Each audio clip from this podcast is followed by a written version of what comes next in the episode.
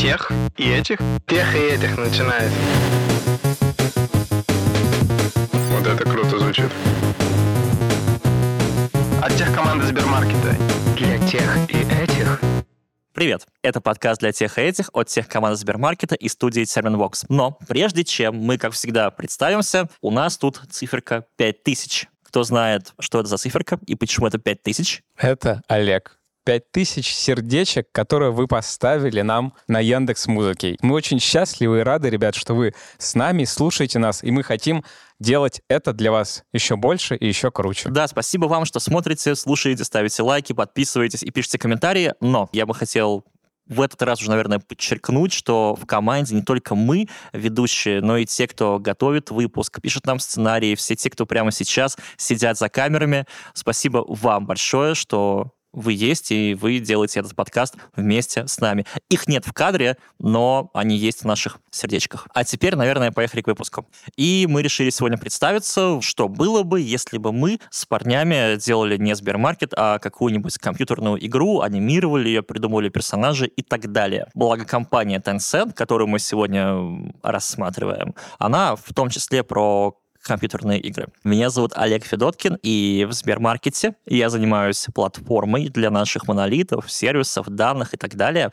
А если бы мы точнее я, делал компьютерную игру, в ней я бы занимался движком. Это история про как заставить персонажей двигаться, а, как их анимировать, как а, задавать какие-то реплики, перемещения и так далее, так далее, так далее. В общем, обеспечивать работу остальных участников процесса. Если продолжить развивать аналогии Олега про то, кем бы мы были, если мы все вместе работали в гейм-студии, то я, Никита Илагин, в рамках Сбермаркета отвечаю за бизнес-платформы.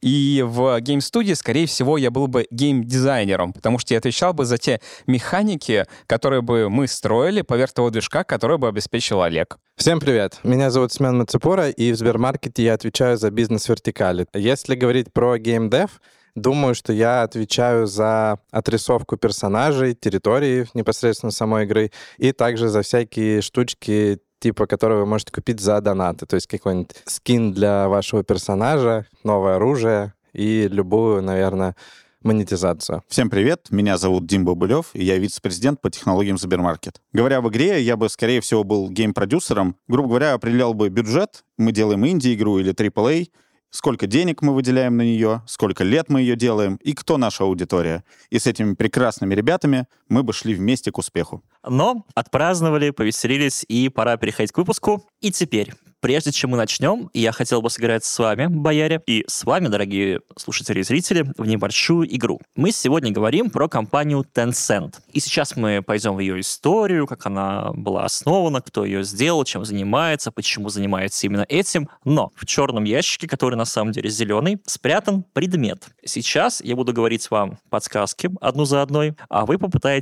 угадать, что за предмет в зеленом ящике. Готовы? Ключи? Медведь. ключи. Он И не тематический? медведь. Очень тематический. Он Но, один. Ну, предмет как будто бы один. Несъедобный. А давайте так, послушаем первая Олега. подсказка, поехали. Предмет, который лежит в ящике, по фэншую приносит деньги и удачу. А, лапка какая-нибудь засушенная, э, заячья. Не лапка. Подкова. Денежное не подкова. дерево. Хвост. И не хвост. А, может, Второе. какой-то иероглиф счастья. Нет. Второе. Согласно некоторым исследованиям, этот предмет помогает от бессонницы, снимает тревогу и улучшает пищеварение. Шампанское. Виагра. Мимо. Ну, погнали Какой-то такой следующую корешок. подсказку. Сожрать Окей, можно. давайте сейчас прямо перейдем к таким боевым подсказкам, прям бронебойным. Если вы уже догадались, что это такое, то напишите в комментариях нам, а мы с парнями продолжим. Смотрите, с этим предметом в своей песне здоровается Земфира. Апельсин? Какой песне Земфира с Я не знаю, я клипа не смотрел вообще, come on. Так не в клипе, в песне, А. там в тексте прям. Она Я здоровается песни с особо неким не слушал. предметом.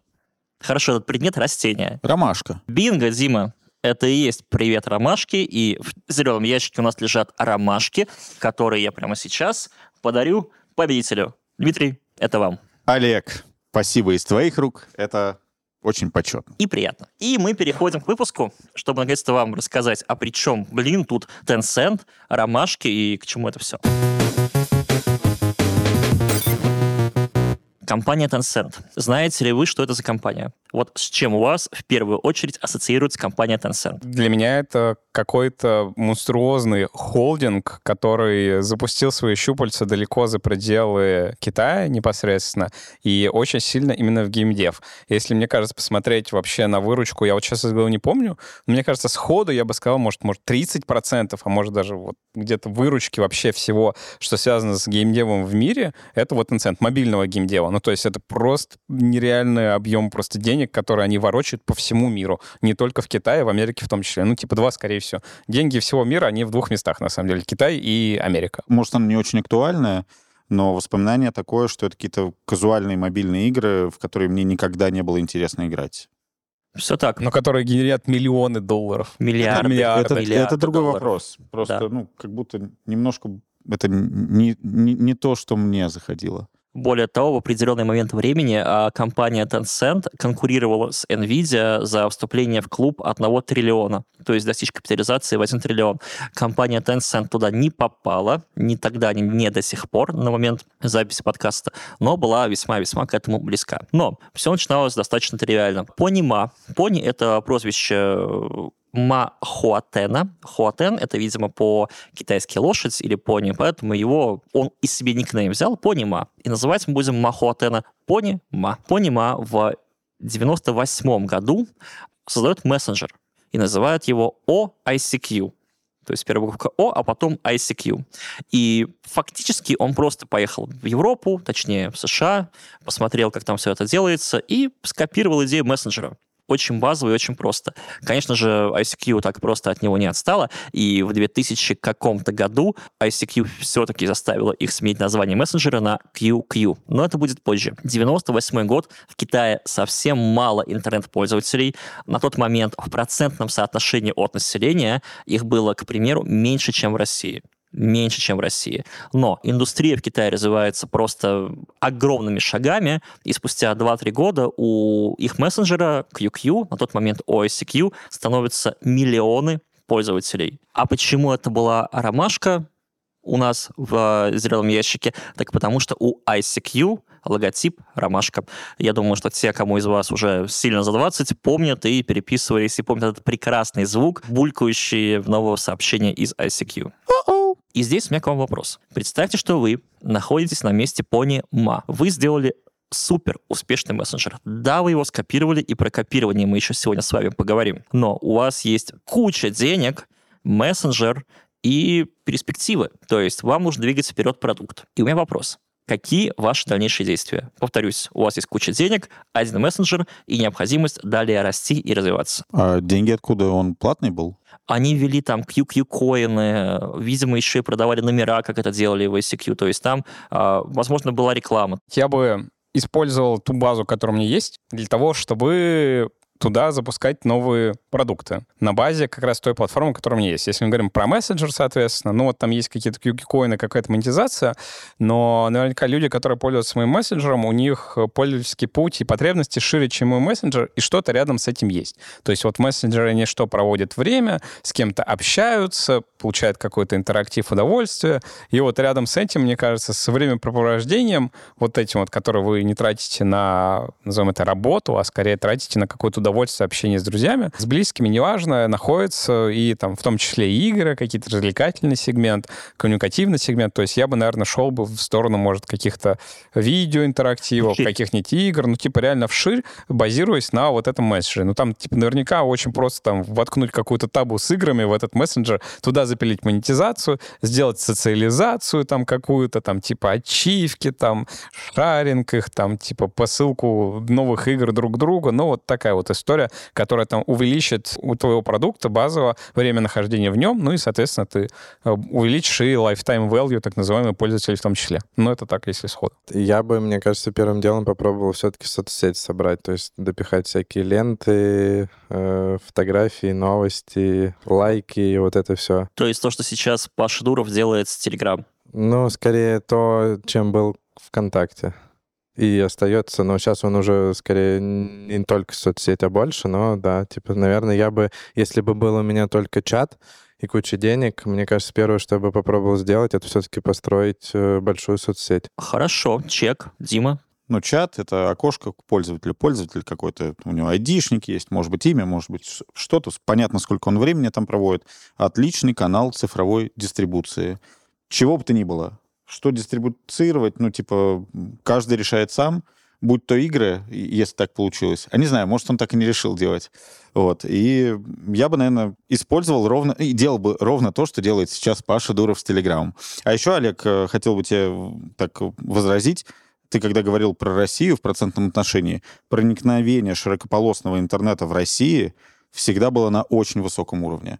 То есть вот с тех пор, как у нас телеком пошел, и с первого курчатника начали сети строить, и куча провайдеров, и сейчас все объединено под, э, так скажем, укрупняется и укрупняется. Проникновение там, я несколько лет назад смотрел, 60 и более процентов. Именно поэтому все сервисы в России, интернет, довольно быстрые, успешные, набирают очень большую аудиторию. Поэтому в России интернет-бизнес вести очень классно. Абсолютно.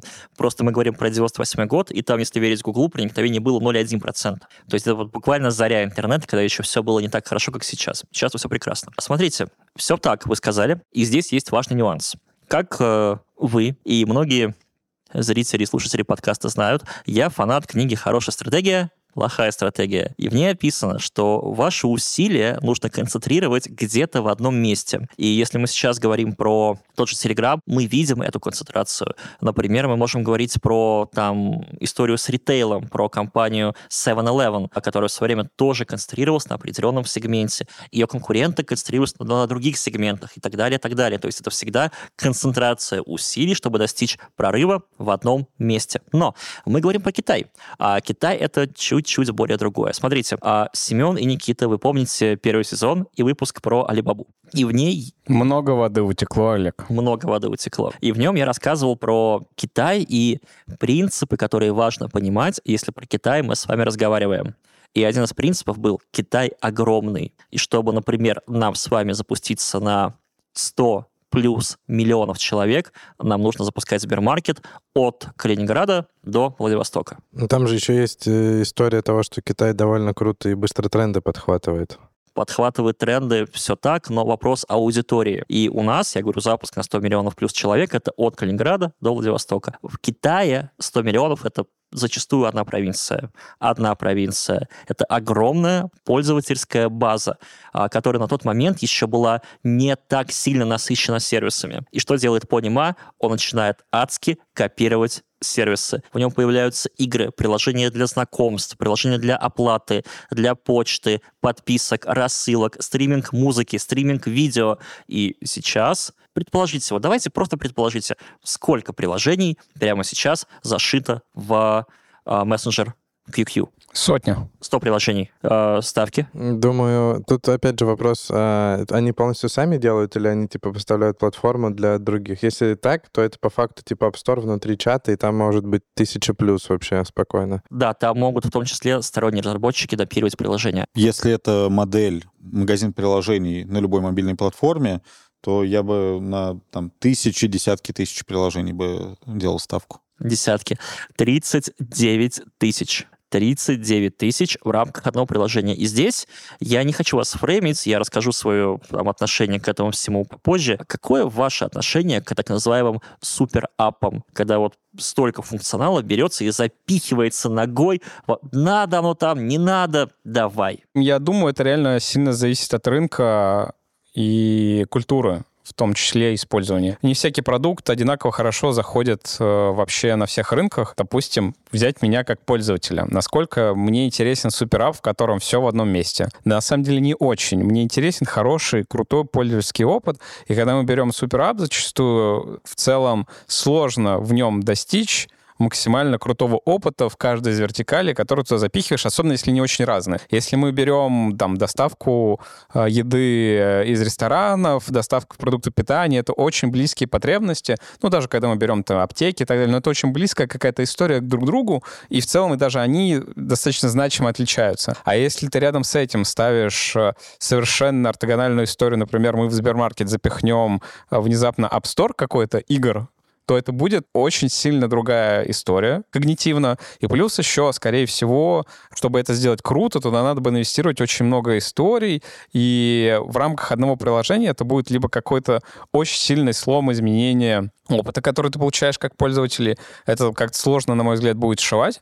И в итоге, просто по своему опыту, что я предпочитаю, я предпочитаю стендалон приложение, которое решает конкретную мою потребность, которая мне важна. Они могут решать некоторый спектр и кластер проблем, но вот такая штука, в которой есть все и везде и тому подобное, мне кажется, Дима, вот, возможно, Дима мне это заразила идея, оно как бы уже есть. Это ну, твой телефон, это там твой компьютер, там, ну вот, все, это штука, в которой ты можешь запихнуть все, что ты хочешь.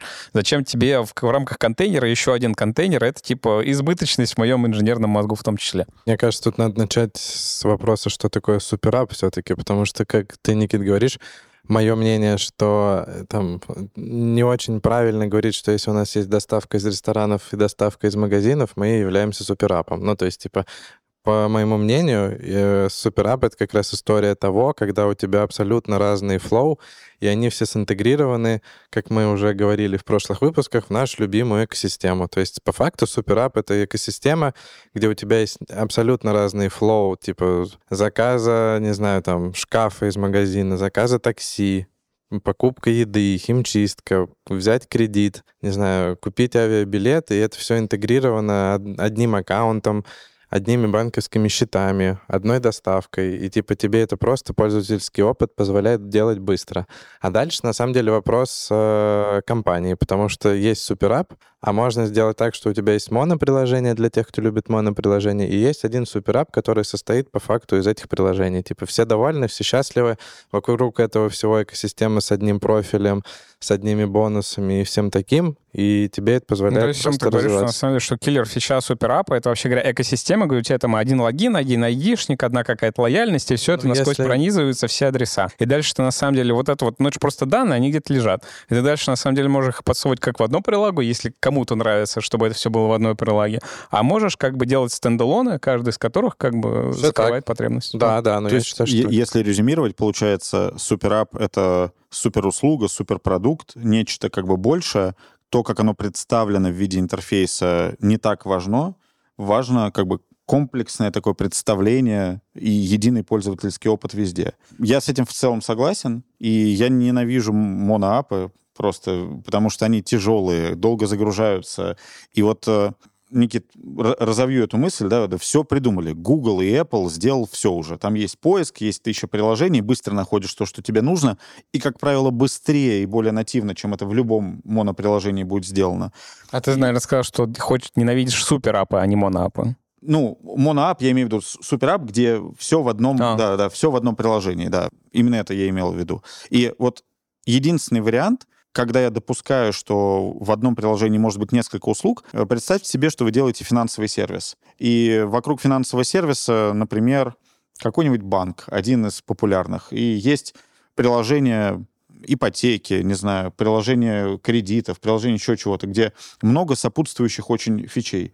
Надо тебе, идешь в это приложение. Но банально проверить там налоги или штрафы, прекрасно. То есть какой-то маленький функционал иметь в основном приложении получается очень удобно, чтобы ты быстро вот на этот путь э, переключения в другой контекст не тратил много времени. Ну, вот для меня это не суперап. Ну, типа, это просто доп. фича в обычном приложении. То есть, мне кажется, в этом разница. Типа, суперап — это что-то большое, именно кардинально вообще разный флоу, а все, что все-таки, типа, там, об одном, это все-таки финсектор. Тогда операционка есть у нас мобильная, все придумано.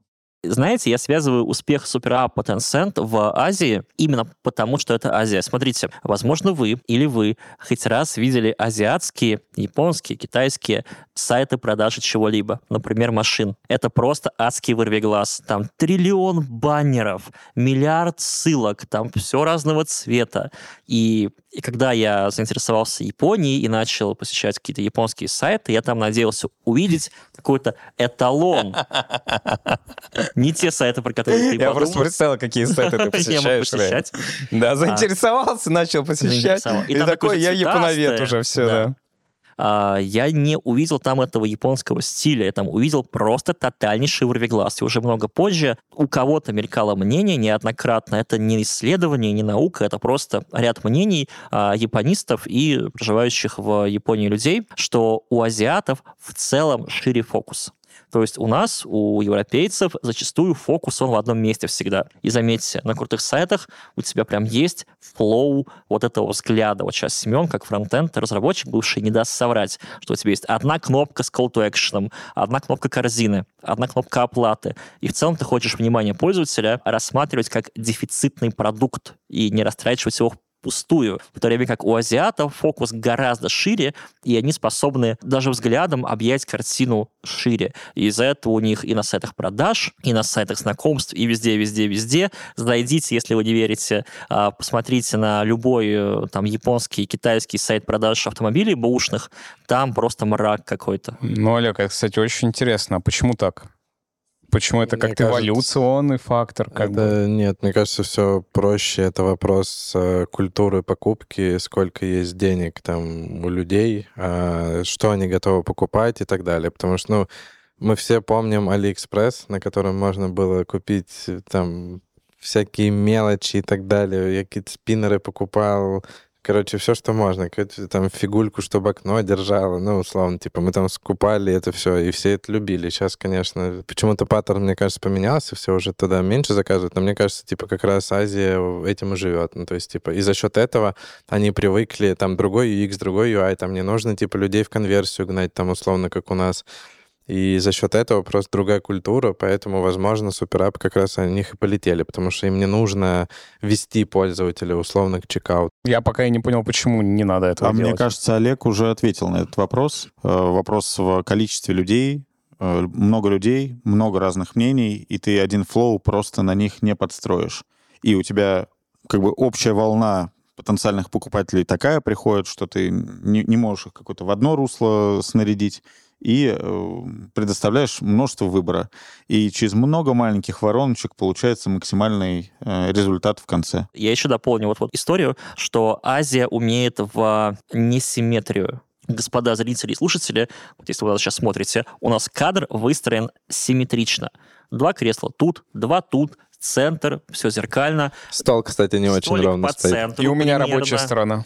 И вот у нас из асимметрии только вот тут шкаф есть, там шкафа нет, но есть супермаркет тех э, вывеска. У азиатов асимметрия, конечно, и в архитектуре, и в искусстве, и в даже в садах, в тех каменных знаменитых, э, она есть и проявляется. У европейцев этого нет. И для меня удивительно, как суперапы тащится в там, Европу, в Россию, не замечая культурных особенностей. Я вот пока что не знаю ни одного суперапа, который бы по-настоящему успешно взлетел. Uber. Uber, да, что он там? Где он там суперап? Э, Доставка еды, такси, что-то еще у них появилось. И они, кстати, первые, кто убрал у них же был изначально первый экран, это карта для вызова такси. Сейчас они, по-моему, от этого отказались. Как раз у них типа, первый экран, навигирующий, как у суперапа стало. И там, да, как раз начался вот то, что я говорил, разделение флоу. То есть, типа, такси — это не доставка еды. Ну, то есть это абсолютно разные две истории. Вот посмотрим. Для меня, вот я могу тут ошибаться, я не культуролог и не там востоковед, но для меня, если мы говорим про Европу, то я иду в булочную за булками, в кондитерскую за плюшками, в там, мясную лавку за мясом, и для меня все это раздельно. Для меня непривычно все брать в одном месте. Для Азии привычно, из, например, из-за культуры рынков, да, которые у нас в России, она, конечно, есть, но далеко не такая же, как в Азии. Во-первых, в России классные рынки, всем рекомендую сходить. Особенно найма. Да, а я про Uber хотел. Вот, опять же, кажется, ты, Семен, сам сказал, вопрос не в приложении. Приложение — это только лишь э, интерфейс, да, через который мы взаимодействуем с услугой, с продуктом, с компанией. Когда у компании появляется амбиция э, делать больше, быть не только такси, тогда у тебя приложение становится органичным продолжением этого. Да? Если Uber хочет быть не только такси, но и там доставкой еды, например, да, или посылки какой-то, в этот момент первая страница приложения прекрасно заменяется. Когда лавка с круассанами хочет стать супермаркетом и продавать и мясо, и фрукты, вот она тогда становится суперапом. То есть, мне кажется, это прям очень логичная эволюция бизнеса, продукта, компании и в последующем как бы того приложения, которое оно выпускает. Может быть. И думаю, я тут мы с вами не договоримся, у нас разные взгляды на эту проблему, но, опять же, 39 тысяч приложений. И здесь я почему-то вспоминаю про нашу культуру стартапов и про то, как то, что я вижу, работает. Как это работает, опять же, это вот мой взгляд на проблему и мой scope of view, это я не говорю за всех. У нас люди зачастую пытаются придумать нечто новое. А вот давайте мы сделаем то, чего раньше никогда нигде не было, это продадим, станем богатыми, купим себе э, вертолет, самолет, я не знаю, что-то еще. Я соглашусь. Это то, что я вижу. Ну, подожди, ты вообще разгоняешь, что китайцы ничего не придумали? Да. Никогда. 39 тысяч приложений, и все из этого, я опять же не ручаюсь за все, но самое популярное, то, что у них есть, это копия того, что было на Западе. Супер успешно, но копия. Хочешь, я скажу, вот ты смотришь на это, и мы как будто, на мой взгляд, не замечаешь того, что они придумали. К примеру, Ну, вот ты прям на это смотришь, ты про это даже сейчас рассказываешь. суперапы. К примеру, Да, объединить все вместе, но это опять же композиция скорее, а не нечто новое принципиально. ну и что, тот же самый порох, который мы знаем, европейцы украли и начали с ним делать всякие непотребные дела у китайцев, да, это тоже композиция некоторая химических материалов. Слушай, прекрасная э, реклама Китая. Мы придумали порох и суперапы. И целом колесо. достаточно. Колесо И еще. колесо. На колесо суперапах и порохе. Ну, не знаю, я люблю Японию, люблю Китай, но отдаю себе отчет, что за последние там 20-30 лет ничего нового придумано не было. В Японии даже была пора таких необычных изобретений, которые в итоге привели, прости господи, к появлению вошлетов. То есть там люди придумывали вот абы что, самые отбитые, никому не нужные изобретения, но вот вошлеты у них э, взлетели. Что такое Washlet? Что это? Что такое вошли-то? Санузел с широким объемом функций. А, это вот эти туалеты, которые там умеют... Туалет с подмывкой. э, Да, с подогревом, подмывкой, с э, подогревом, с с водой, самоуборкой, с, да, да, да. озвучкой и с приветствием, когда ты на него садишься. Это просто лютая дичь, но я в Японии пока не был, но то, что я вижу на видосах у путешественников, это просто невероятная фигня, но опять же взлетело. Так вот, Япония не придумывает, Китай не придумывает, Китай берет, мега успешно копирует, делает крутые вещи, но это копия. Даже там крупнейший продукт у Tencent, WeChat, все равно копирование. Олег, я могу быть неправ, потому что я не делал исследования непосредственно до выпуска этого вопроса, но когда ты говоришь WeChat, и ты вот принижаешь его вот тем, что ты про него сейчас говоришь, а, на мой взгляд, ты опять упускаешь, что WeChat — это нереальная инновация в том, каким образом государство, там, финансовые услуги, твой рейтинг интегрирован с приложением. Ну, то Эко- есть Экосистема государства. да, факту. вот, вот эта экосистема, ну, это реально инновация. Ну, вот, ну, я не знал Китая, чтобы кто-то подобное сделал, вообще говоря. Ну вот вопрос. Это, наверное, даже мне, мне интересно с вами обсудить. Я, как и все айтишники, там, в той или иной степени а, грезил, грежу или грежу, whatever, стартапами. И вот вопрос, можно ли строить бизнес только на копировании? Да, улучшение, но идеи-то были скопированы. Ну, у тебя рынки разные, поэтому можно, естественно. Ну, типа, что-то взлетело на Западе, у тебя пустой рынок в Китае. Копируй, приноси, типа, меняй под себя. Опять же, ты сам сказал, э, WeChat был сначала WhatsApp, потом превратился на самом деле, возможно, в правильную версию социальной сети, где ты не только новости смотришь, но и, типа, у тебя там миллион услуг есть. Почему нет? И опять же, если мы говорим про Россию, мне кажется, и тот, и тот стрим вполне подходят. Ты что-то делаешь новое, опираясь там на культурные ценности, не знаю, людей в России. Что-то успешное ты просто пытаешься копировать, опять же, потому что есть рынок, есть какой-то проверенный бизнес-план, ты можешь попробовать запустить. Ну, типа... Да мне- я бы тут вообще разогнал, что все, что мы делаем по жизни, это копирование предыдущего. То есть А, все, да, что мы кстати, делаем, а мы идей в строим целом-то мало. на чем-то, что уже Да. было. Мы, как человечество, вообще строимся постоянно на себе самих. Мы — это в каждый момент времени инкремент нас прошлого. Все новое, хорошо забытое старое. Ну да, да, да. Ну, то есть мы берем старое, перепридумываем его. Ну, типа, даже самая машина. Ну, вот условно, да, можно сказать, что вот современный там Тесла это тоже, это тоже копия. Копия чего? Там первая машина, там, условно, Форда, да, вот, которая там чихала, ехала там 15 км в час. Копия? Ну, копия, конечно. Но вот какое расстояние между ними? Какой длинный путь мысли прошла, вообще говоря? Эволюция. Ну да, поэтому, да. Да, Никита, я вот э, про себя думал тоже про машины сейчас, и мне вот кажется, что Олег со своим копированием на, на патентного тролля похож. Я придумал, всем ничего нельзя, запрещено делать. Бизнес — это в первую очередь созидание. Ты делаешь какую-то работу, делаешь продукт, э, рабочие места, какую-то пользу приносишь. И вот это все, когда ты делаешь, неважно, новый рынок у тебя, новый двор, район, страна, что угодно, это нельзя называть копированием. Ты, опираясь на прошлый опыт, на то, что ты знаешь, на то, что видишь вокруг, приносишь какую-то пользу, что-то создаешь. Пожалуйста, не присваивай себе первому, кто придумал эту идею, заслуги всех тех, кто это делает. А еще вопрос конкуренции, на самом Так, деле. Олег, это тоже так супер полезно. А Даже если в Китае есть три одинаковых Вичата, ну и у всех есть там, как ты говоришь, в разных провинциях свой Вичат, условно, если бы был конкуренция, на самом деле им бы помогла сильнее, быстрее развиваться. И это, кстати, интересная тема. Я понял вашу позицию по копированию, не копированию. Предлагаю выводы вам А сделать свою позицию ты понял? У меня позиция Ты тролль. достаточно простая. Я говорю, что есть идея оригинальная. У меня очень просто там мир делится. Вот есть оригинальная идея, есть повторенная где-то. Другие условия, другая реальность, другое все. Это все еще процесс творческий, требующий жилки и предпринимательской, и творческой. Я не спорю. Но есть оригинал, есть повторение, так или иначе. Но вот Каково тебе, Олег, быть повторение- повторением? Повторением чего? Ну, Олег, ты а вон в подкасте, платформу повторил же. в подкасте ты придумал э, записываться? В подкасте придумал записываться не я. Повторяешь, получается. И Повторяю. платформу повторяешь. Платформу местами, кстати, нет. Местами у нас есть фичи, которых нет ни у кого. Но ничто не ново, я не спорю. Я здесь говорю про там оригинальность. Да и. Олег, знаешь, что я тебе сейчас скажу? Ты сейчас Не знаю. И ты тоже копия. Копия своих родителей. Вот мы сейчас дойдем до того, что мы все в матрице живем. Да не, я не в матрице живу, но ты-то точно копия. Тогда все мы копия, и все мы повторяем. Но это, опять же, путь софистики. Я бы здесь вот провел очень простую черту. Есть оригинальная, есть копия. Потому что если смешивать понятия, ну, как будто бы зачем? Ну, давай, чтобы мы не совсем тебя топили.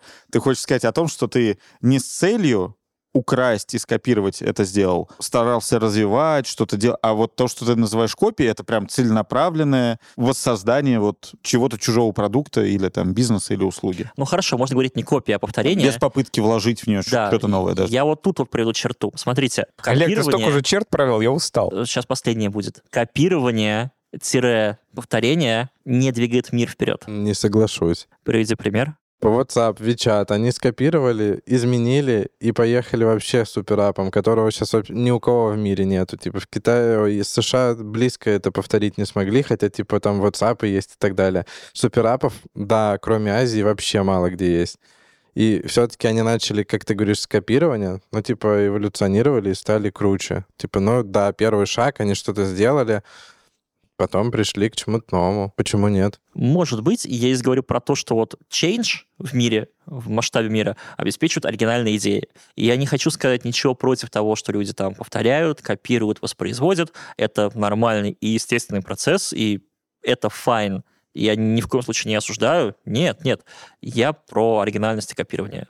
Что все-таки вот а, Ты, движители... ты про то, что не надо копировать один в один и просто как бы жить вот этой историей. В целом, мне, да, мне было вас интересно послушать, типа, надо ли искать что-то оригинальное, какую-то мега-идею, или можно там воспроизводить то, что уже успешно работает, и неплохо на этом себя ощущать. Но ты тут а, поднял очень интересную тему про похожие приложения, и в рамках компании Tencent, в рамках одной компании есть конкурирующие между собой приложения. Например, у них до сих пор жив мессенджер QQ и WeChat. И фактически мы здесь смотрим на внутреннюю конкуренцию, и это вот э, та фича, которую я по крайней мере, у нас в России или там на Западе не слышал и не встречал, чтобы в рамках одной компании создавались конкурирующие продукты. Вот что вы по этому поводу скажете? Это, на ваш взгляд, хорошая идея или не очень? Я, если честно, сейчас так примеров не вспомню, но в России точно такое было. Просто, мне кажется, рано или поздно это заканчивается тем, что кто-то закрывается, ну, какой-то из конкурирующих Ну, отделов. подожди, я сейчас приведу пример как бы продуктов, которые спокойно существуют и не закрываются. Я вот для себя много, мне кажется, лет назад внезапно открыл. Я как-то молоко в магазине выбирал, типа смотрю, и там типа в итоге производитель лампам-пам, и там типа Вимбельдан. Я такой, окей. Потом беру другое, другой абсолютно бренд, такой прам-пам-пам, тоже Вимбельдан. Третий, прам-пам-пам. Ну, короче, вот, у тебя там условно условно N брендов, как бы Ну, ты различных. про бренды и позиционирование. Ну а да-да-да, тут, э, но это как бы- скорее... Про приложение. Ну да, ну в любом случае, как бы у тебя есть приложение, которое оказывает некоторую услугу, просто молоко — это ну, очень сильное упрощение этой ситуации, да? Но фактически у тебя они несколько могут отличаться, они могут закрывать несколько разные На потребности. разные ЦА настроены. Да, да, да. факту. Ну, то есть, типа, они настроены реально на разные ЦА. Но если они прям в одну четко, вообще в одну единственную ту же самую ЦА бьют, это, да, наверное, странно. А вот иметь очень похожие продукты, но которые все-таки как-то отличаются и удовлетворяют разным как бы сегментам в рамках там большого сегмента, это абсолютно нормально. Можно я сейчас еще раз углублю в тему? Вот WeChat был сделан именно так. Там две команды получило задание сделать WeChat, да, то, что потом так бы назвалось, и две команды его делали параллельно. Тут вопрос рынка, опять же. Ну, то есть, вот как Никита говорит, если у тебя есть кому ты можешь продать три разных молока, это типа шикарно. Э, WeChat также продается, скорее всего, распространяется с QQ просто в разные провинции под Э, Это разные сейчас уже не потребности. про QQ. То есть вот WeChat делал, вот QQ был, и Нет, они я же говорю WeChat просто- командами параллельно. А, сам? Две- Два, Это, мне кажется, очень другая история. Тот пример, который ты, Олег, приводишь с тем, что там было две команды одновременно, которые параллельно делали один и тот же продукт, это, я вот не знаю, что там в твоей любимой книжке написано, но это вообще нормальная э, стратегия, когда у тебя есть какая-то цель, которую ты хочешь достичь, и ты диверсифицируешь свои ресурсы и не ставишь все на зеро. Почему мы так не несколько- делаем? М? Почему мы так не делаем? Я тогда? лично так делал. Я вот когда к сезону готовился, я там ставил конкретно несколько команд, они все, у них все была подготовлена, ну, типа, цель подготовиться к сезону. Они все Они готовились по-разному. одно дело. Вот это, если бы мы делали сейчас РТЕ, а, доставку готовой еды, мы ее уже запустили. Да не, не скажи, там несколько решений выкинули еду. просто, потому что они оказались не нужны. Ну, Нет, типа, у нас одна команда делает РТЕ. Нет двух команд, которые параллельно делают. Это неэффективно. Это деньги ты тратишь впустую. ну, как бы это зависит от э, объема твоего бюджета. Да, тут вопрос бюджета, на самом деле. Почему нет? Возм- а Опять же, они склеили этот продукт или они не полностью выкинули. Вот а, маленькое письмецо, остался и стал Вичатом, а второй просто выкинули. Ну, мне кажется, если есть бюджет, и ты, тебе условно нужно быстрее запустить и лучше, ты можешь хоть пять команд посадить, одно и то же пилить. Это немножко не по-человечески. Да, это токсичная же фигня. Ну, да, но это вопрос бизнеса.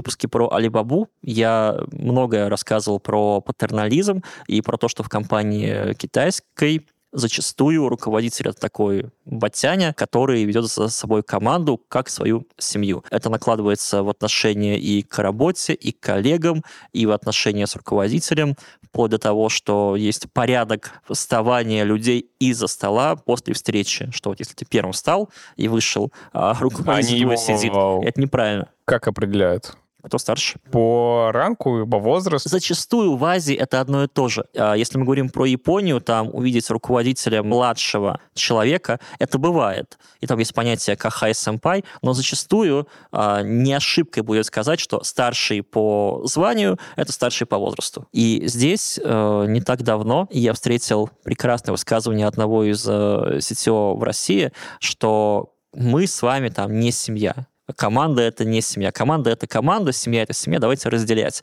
И у меня здесь к вам вопрос. Какое отношение у вас к выстраиванию команды в виде семьи, что мы одна семья, мы делаем одно дело и так далее, и так далее, и так далее. Вот вы там этот подход разделяете, не разделяете, выстраиваете ли вы команду как семью, или как единомышленников, или просто как коллег и не более того. Вопрос, кстати, work-life balance, потому что я, вот у меня есть знакомые, которые уехали работать в Европу, и они говорят, там вообще другой подход. То есть мое мнение, что да, у нас в России есть история того, что мы с кем работаем, мы ближе становимся, мы потом с ним продолжаем работать, общаться, перенимать какой-то опыт из разных компаний, развиваться. А, например, вот, в, вот у меня несколько человек одно и то же говорили про Европу. Возможно, не так. Типа, возможно, они попали в такие компании, но они прям, типа, сильно говорят, что там просто все с работы расходятся и просто, ну, типа, в разные стороны, никто ни с кем не общается. Там нет такого, как у нас, что мы там можем по работе в 11 созвониться, что-нибудь перетереть. Просто где-то там поужинать, посидеть, опять же, пообсуждать, сходить куда-то там с семьями и так далее. Давай я тебя прям прямо спрошу. Команда семья или нет? Да, у нас э, в. России и тут, я считаю, да. в? России.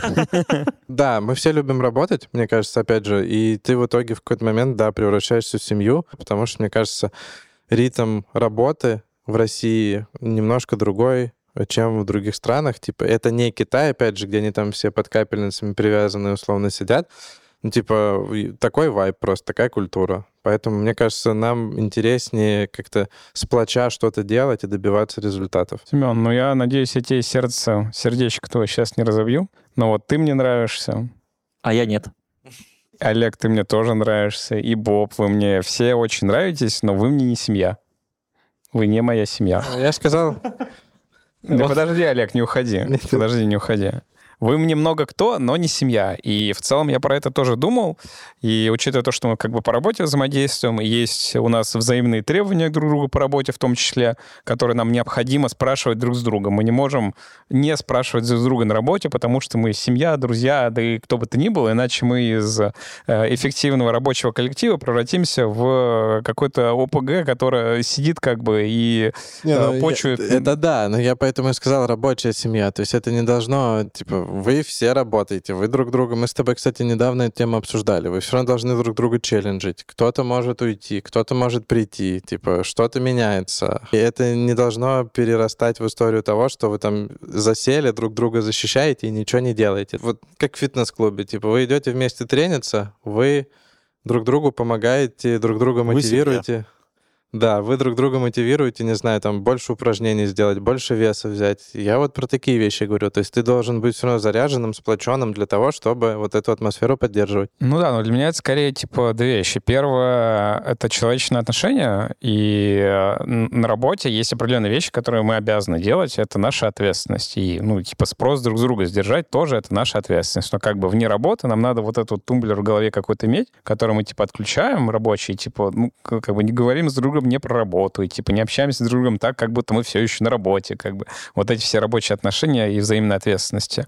Это первая история. Вторая история, вот э, я это называю больше не семьей, а это вот про, ты вот как сказал, атмосфера, вот как бы вайб команды, потому что, учитывая то, как мы действительно упарываемся сильно по работе, как много времени, я вот недавно своей супруге говорил, типа, смеясь, что действительно, я решил, как бы я э, с Олегом, там, с Бобом, Семеном время провожу больше, чем, чем с тобой даже. Действительно, это так. Получается, мы с друг другом кучу времени проводим, и я вспоминаю, короче, Стругацких, э, они что говорили, цитату, собственно говоря, приведу, что в э, жизни у человека есть э, несколько радостей или вот вещей, которые дают счастье. Это семья, друзья и работа. Ну или там любовь, друзья и работа. Мне Ну, кажется, общем, надо термин «семья» переименовать из вопроса Олега на какие-нибудь кореша или что-нибудь Так такое. вот я говорю, продолжу. Олег Тролль, он сказал, семья или что? Семья непонятно, что это такое, или что тоже э, непонятно, шведская, что это а на такое. шведскую я согласен. Это вырежут?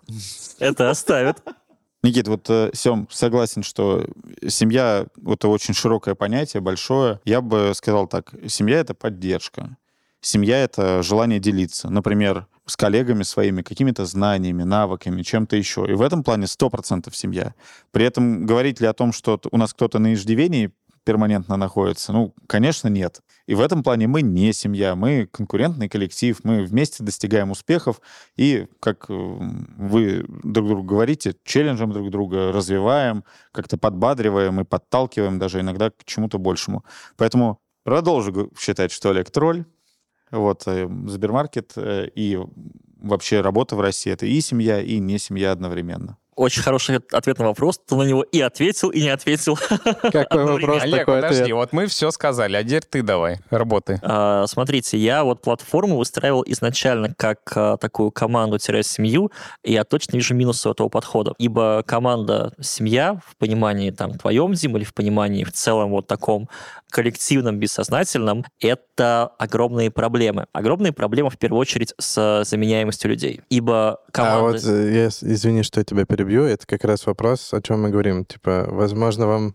Я не знаю, как ты набирал людей, может, вы сразу какую-то там семью строили большую. Это вопрос того, что вы должны уметь друг друга челленджить, и это должно проговариваться. Челленджить не вопрос, это и есть и было. А я про заменяемость, потому что если ты устраиваешь команду семью, а, ты опираешься зачастую на личности, на скиллы, и вот это- на эту команду, на сильных сторонах каждого из нас. Не на процессы, мертвые процессы, которые Мне безэмоциональные кажется, это процессы. разные вещи. Ну, то есть, если, опять же, говорить, что пас тебя, это одна из твоих прямых задач сделать так, чтобы все не не втыкалось в одного работника у тебя, который, если уйдет, у тебя там условно 60% Я не про пас, зону ответственности даже говорю. Я про... Вот есть у автора книги «Elegant Puzzle» понятие «гелинг». Это время, которое нужно команде, чтобы срастись вместе и начать а, бежать вперед как единый организм. А, если ставите во главу угла не там взаимоотношения между людьми, а холодные, безэмоциональные, строгие и вот практически такие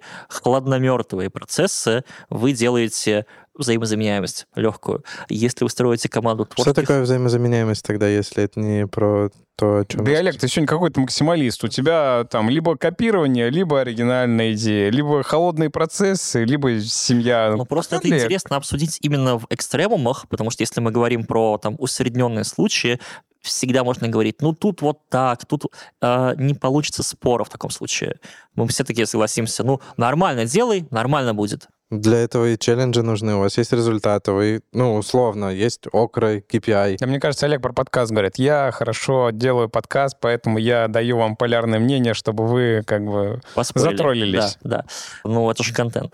Смотрите, вот все-таки команда, семья гораздо сложнее взаимозаменяем, потому что вот время на этот гелинг нужно будет тратить каждый раз. Команда, процесс, команда вот таких... э, Про то, что человека, если он уйдет, сложно будет Да, нового привести его. да, Да, да. это все компенсируется очень сильно той историей, что, очевидно, команда, которой людям хочется работать и с друг с другом взаимодействовать, а не быть этими шестеренками в холодном процессе, как ты его называешь, она будет более эффективна. Ну, потому что ну, людям правда, будет я хотеться работать. Ну и, соответственно, ты вот эту дельту на то, что тебе сложнее в такую команду заменить человека, потому что он должен быть подходить этой культуре, этой команде, ее атмосфере. Ну, для этого как бы у нас есть там процессы найма, чтобы проверить, что человек реально подходит этой Нужно все равно. Я это вижу сейчас, я построю в команду там вот как, как минимум несколько юнитов платформы, это вот, это вот максимально близко к понятию такая семья в понимании вот вашем.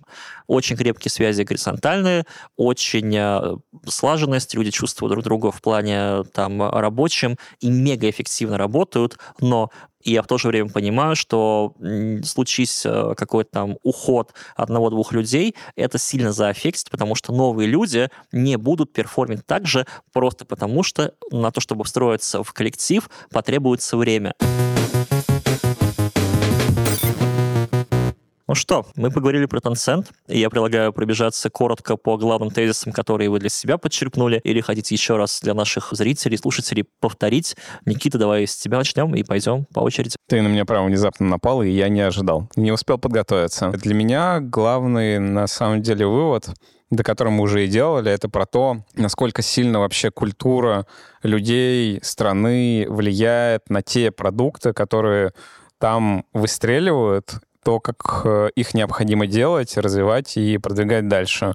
И, на мой взгляд, действительно, нередко люди в нашем мире, который подвержен очень сильно глобализму, э, имеют тенденцию вот мысли, что вот есть что-то, где где-то сработало, давайте это сейчас растиражируем на весь мир, это снова сработает, забывая абсолютно, что мир, он настолько разнообразен и разношерстен с точки зрения людей, да даже в рамках одной и той же страны, как бы у тебя в рамках одной даже возрастной группы люди с абсолютно разными интересами, взглядами и чувствами.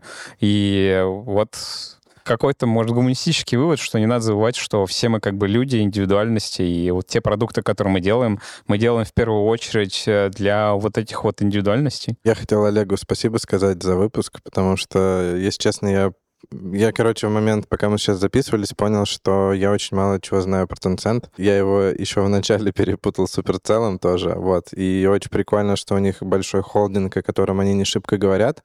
И я соглашусь с Никитой, очень классно говорить про рынки Азии вообще, как там что устроено, и как IT-компании там это все заводят, про провинции, вот это все. Потому что это, ну, мы все привыкли к продуктам, которые есть у нас, IT-решениям каким-то, и на самом деле мало знаем про какие-то азиатские вещи. И это, типа, супер интересно, потому что всегда можно что-то для себя новое узнать и, опять же, попробовать с этими знаниями что-то сделать у нас интересное. Спасибо тебе. Спасибо тебе. Мне кажется, мы затронули хорошую тему э, копирования. Копировать не страшно. Э, С детства все мое развитие в IT это было попытки из книжки, с чужого приложения, веб-сайта что-то повторить. Э, это были какие-то простые приложения, даже игры были. И каждый раз я учился чему-то новому и призываю всех, не бойтесь копировать, не стесняйтесь этого, вы чему-то точно научитесь, просто старайтесь делать пользу, добро, и все будет очень классно. Ну и, конечно, Олег Тролль. И, Олег, и, конечно, спасибо тебе большое за эти чудесные ромашки. Пожалуйста. И у нас, как всегда, в конце выпуска розыгрыш. А, сегодня мы разыграем книгу «Не рычите на собаку». Казалось бы, это же про собак. Нет. Если вы прочитаете, вы с удивлением обнаружите, как легко перекладываются инструменты общения с собаками на общение с людьми. Я лично очень в этом удивился, возможно, чего-то недопонял, но прочитайте и узнаете. А вопрос вот про что. Расскажите нам в комментариях, под этим выпуском на YouTube, что вы копировали и к чему это привело, к хорошему, к плохому, какие у этого были последствия. А на сегодня все. Э, с вами, как всегда, были Олег Федоткин, Никита Илагин, Семен Мацепора и Дима Бубылев. Это был подкаст для тех и этих от тех команд Сбермаркета и студии Терминвокс. Пока-пока. Всем пока.